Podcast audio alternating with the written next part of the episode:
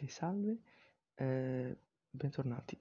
Volevo partire subito con lo scusarmi per questi 15 giorni di assenza, ma quando sono partito per il mare non mi sono portato né il microfono per registrare né il libro, ne sono portati altri, quindi insomma colpa mia.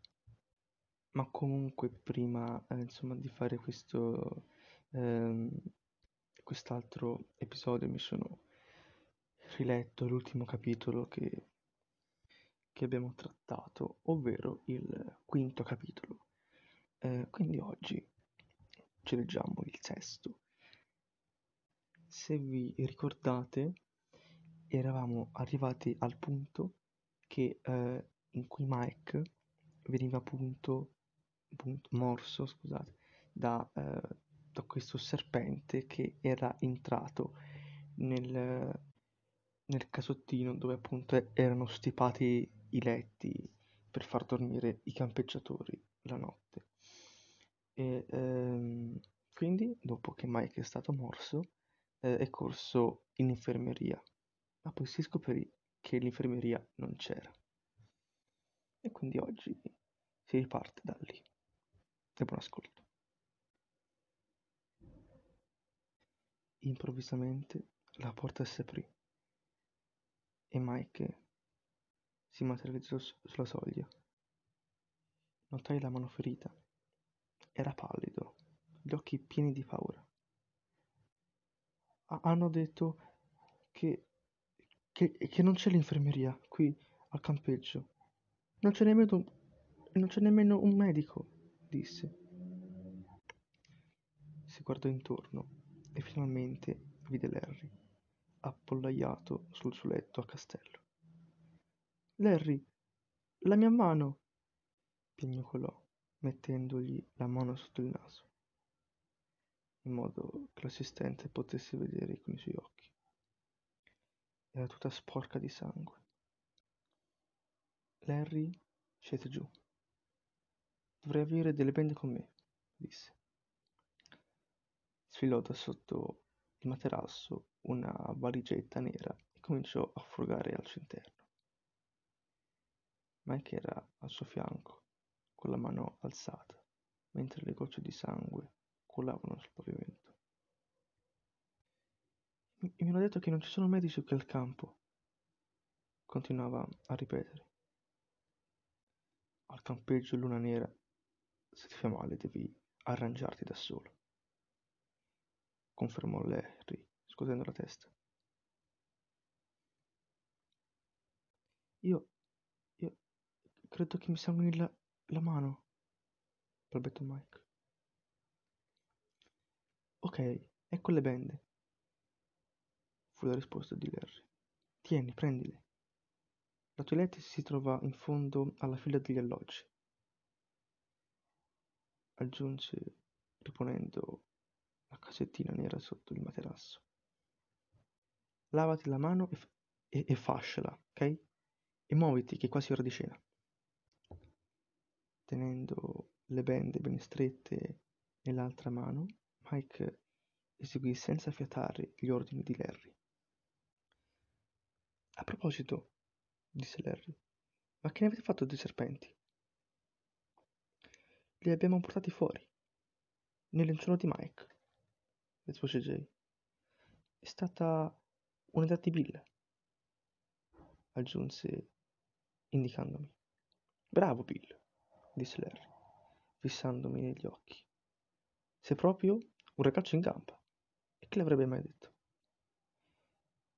Chissà, sarò sorpreso dai miei genitori, risposi. Loro sono scienziati, esploratori, tanto per intenderci. Stanno lontani da casa per mesi e mesi a esplorare zone più selvagge. Beh, anche il campeggio Luna Nera è un luogo selvaggio e incontaminato, rispose Larry. A questo proposito, ragazzi, vi invito a tenere gli occhi ben aperti. Non ci sono medici qui al campo, non c'è nemmeno l'infermeria, e lo zio Al vuole che i ragazzi se la cavino da soli, chiaro? Le salsicce erano praticamente carbonizzate, ma eravamo così affamati che le divorammo in 4 e 4/8. Per quanto mi riguarda ne divorai 3, una dietro l'altra, in meno di 5 minuti. Credo di non essere mai stato così tanto affamato in tutta la mia vita. Il grande fuoco da campo ardeva su un terreno piatto, circondato da pietre biancastre. Dietro di noi, sulla collinetta scoscesa, si intravedeva un edificio col tetto basso e bianco, mentre di fronte c'era una fila di alberi sempreverdi, una specie di barriera che impediva di vedere il fiume. Attraverso le foglie degli alberi intravidi il balugino di un fuoco sulla riva opposta del fiume. Mi chiesi se quello laggiù non fosse il campeggio delle ragazze. Pensai a Dawn e Dory e mi domandai se le avrei mai più riviste. La cena intorno al fuoco ci mise di buon umore. Jay, seduto accanto a me, fu l'unico a lamentarsi delle salsicce troppo cotte, anche se le spolverò in 5 minuti. Mike mangiava con molta difficoltà per via della fasciatura alla mano. Quando gli cadde la prima salsiccia pensai che si sarebbe messo a piangere per lo sconforto. Per fortuna, al termine della cena, il buon umore aveva contagiato anche lui. La mano gli sanguinava ancora, ma lui non si lasciò sfuggire un lamento. Gli istruttori erano facilmente riconoscibili, perché indossavano tutti la medesima uniforme, pantaloni bianchi e maglietta verde. Erano almeno una decina, tra i 16 e i 18 anni, e mangiavano in silenzio per conto loro. Continuai a fissare Larry per un po', ma lui non si voltò mai. E mi chiedevo se fosse così freddo con noi soltanto perché era timido, oppure perché i ragazzi che frequentano il campeggio proprio non li poteva soffrire. All'improvviso lo zio Al scattò in piedi e con un cenno della mano ci invitò a prestare attenzione. Innanzitutto voglio darvi il benvenuto al campeggio Luna Nera, cominciò a dire. Spero che abbiate già disfatto i bagagli e che gli alloggi siano di vostro gradimento. So che alcuni di voi hanno mai avuto esperienze di campeggio. Parlava in fretta, senza concedersi pause tra una frase e l'altra, come se lo annoiasse ripetere per la milionesima volta le stesse parole e non vedesse l'ora di concludere il discorso. A questo punto voglio informarvi su alcune regole fondamentali. Prima di tutto, alle 9 in punto si spengono le luci qui al campeggio. I miei compagni borbottarono, decisamente poco entusiasti. Qualcuno di voi penserà di farla franca, proseguì Al, ignorando completamente la reazione dei ragazzi. Qualcuno di voi penserà di poter fare il furbo e di sgattaiolare via dal suo alloggio in piena notte, magari per fare una passeggiata lungo il fiume. Beh, vi conviene lasciar perdere. Non solo è proibito, ma vi avverto che abbiamo escogitato una serie di accorgimenti per far sì che le regole siano sempre rispettate. Fece una pausa per schiarirsi la gola. Alcuni ragazzi stavano scherzando fra loro. Jay invece emise una serie di rutti che provocò una risata generale. Lo zio Al continuava a rimanere imperturbabile. Sulla riva opposta del fiume, proseguì, c'è il campeggio delle ragazze. Se guardate oltre quegli alberi, potete intravedere il fuoco del campo. Bene, che non vi venga in mente di raggiungere il campeggio a nuoto o di attraversare il fiume, perché è severamente proibito. Mi sono spiegato? A queste parole alcuni ragazzi protestarono vivamente. Ci fu una risata generale, che stavolta contagiò anche gli istruttori. Lo zio Al invece, come al solito, non fece una piega. Le foreste che danno il campo pullulano di orsi. Proseguì. Si spingono fino al fiume per bere e lavarsi. E vi avverto che di solito sono molto affamati. Quest'ultimo accenno scatenò una serie di vivaci reazioni tra i ragazzi che sedevano intorno al fuoco. Alcuni fecero il verso degli orsi, altri scoppiarono a ridere, altri ancora strillarono per paura. Chissà se avrete ancora voglia di sghignazzare quando un orso vi staccare la testa a morsi. Tagliò corto lo zio Al. Larry, Cart, venite subito qui, ordinò. Due istruttori scattarono in piedi e si fermarono al centro, accanto allo zio Al. Voglio che dimostriate ai ragazzi che sono appena giunti al campo come bisogna comportarsi quando si è aggrediti da un orso. Senza farselo ripetere più volte, gli istruttori si distesero a terra, a pancia sotto, e rimasero immobili, coprendosi la testa con le mani. Bene, commentò lo zio Al. Spero che abbiate prestato tutti quanti la massima attenzione. Tuonò poi. Come vedete, conviene innanzitutto coprire il collo e la testa e rimanere immobili. Mi raccomando. Grazie ragazzi, disse rivolto ai due istruttori. La dimostrazione è terminata. È mai capitato che qualcuno sia stato attaccato da un orso qui al campeggio Luna Nera? Chiesi ad alta voce, con le mani attorno alla bocca tipo megafono.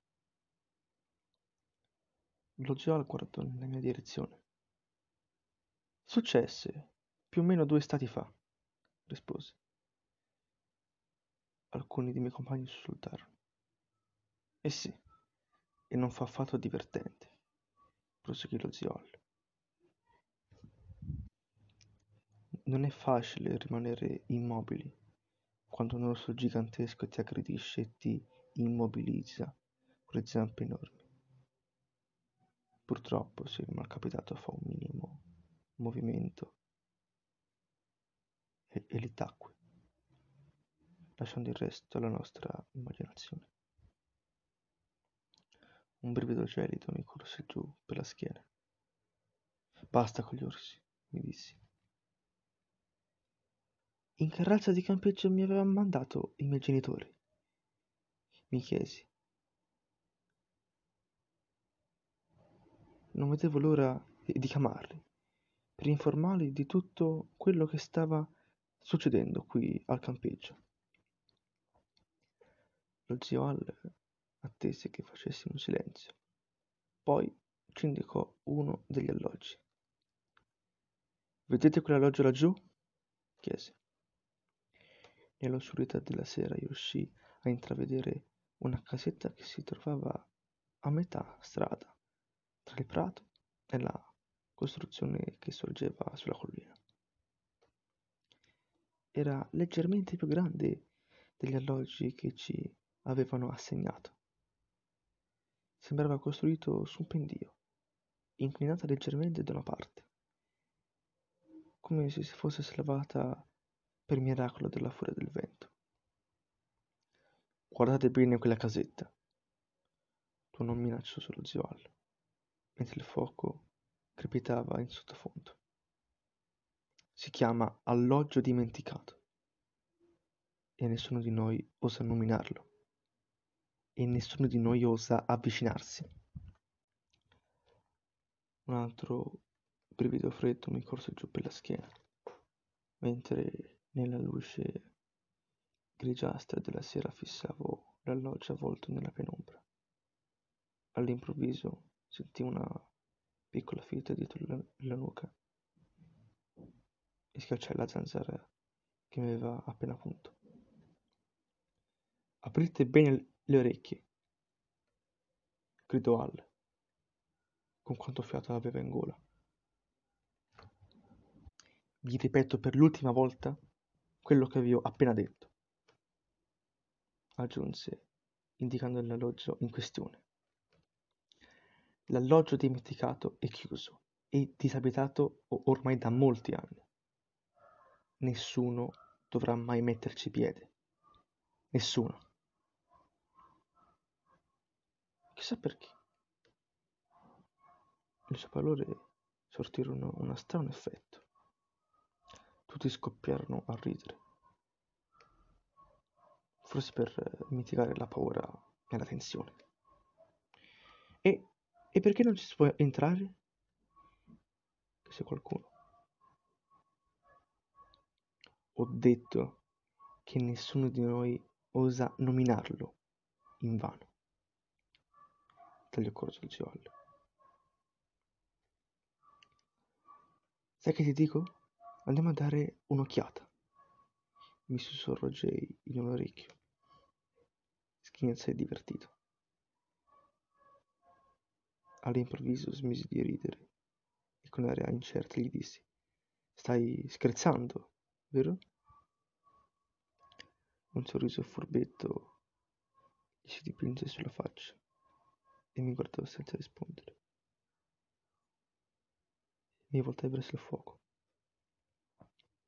Lo zio Allo ci augurò un felice soggiorno al campo, spiegandoci che non vedeva l'ora di cominciare. «Vorrei ancora ricordarvi una regola fondamentale», gridò. «Dovete scrivere ai vostri genitori ogni giorno, perché sappiano che vi state divertendo un mondo quel campeggio Luna Nera». Vidi Mike tenersi la mano sanguinante. «Sta cominciando a pulsare, mi fa male», balbettò terrorizzato.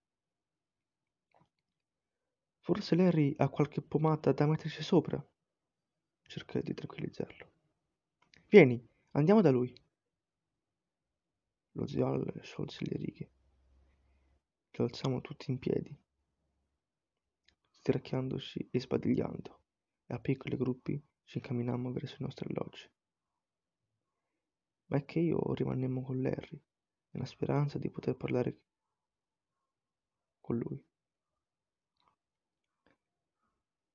Stava chiacchierando col suo collega. Lo squadrai a lungo, notando che era più alto di noi almeno di una spanna. «Ehi, Larry!», lo chiamò Mike. Facemmo largo tra i ragazzi che procedevano nella direzione opposta, ma purtroppo Larry era già scomparso.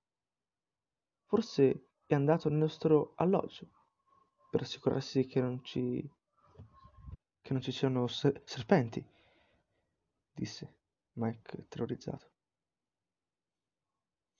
«Andiamo a dare un'occhiata», dissi, sempre un po' ansioso. sferciammo davanti al fuoco che stava morendo. Ormai non capitava più. Tuttavia, emanava uno strano bagliore violaceo. Infine costeggiammo la collina diretti all'alloggio numero 4, il nostro. La mano mi fa male, piagnucolò Mike. Non sto esagerando, guarda come pulsa. E poi ha ripreso a sanguinare. Ho tanto freddo, Bill. Stai tranquillo, Larry saprà cosa fare, gli risposi nella speranza di riuscire a tranquillizzarlo. Speriamo, sospirò sconsolato.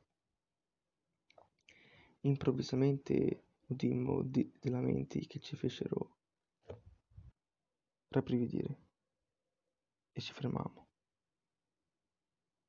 Lamenti sinistri, come di un animale ferito, che lacerano l'aria e riecheggiano lungo la collina. Mike sussultò, si voltò verso di me, e anche se era calata la notte e il campo era avvolto nelle tenebre, riuscì comunque a leggere la paura nei suoi occhi. Quelle grida, sussurrai. Quelle grida provengono dall'alloggio dimenticato.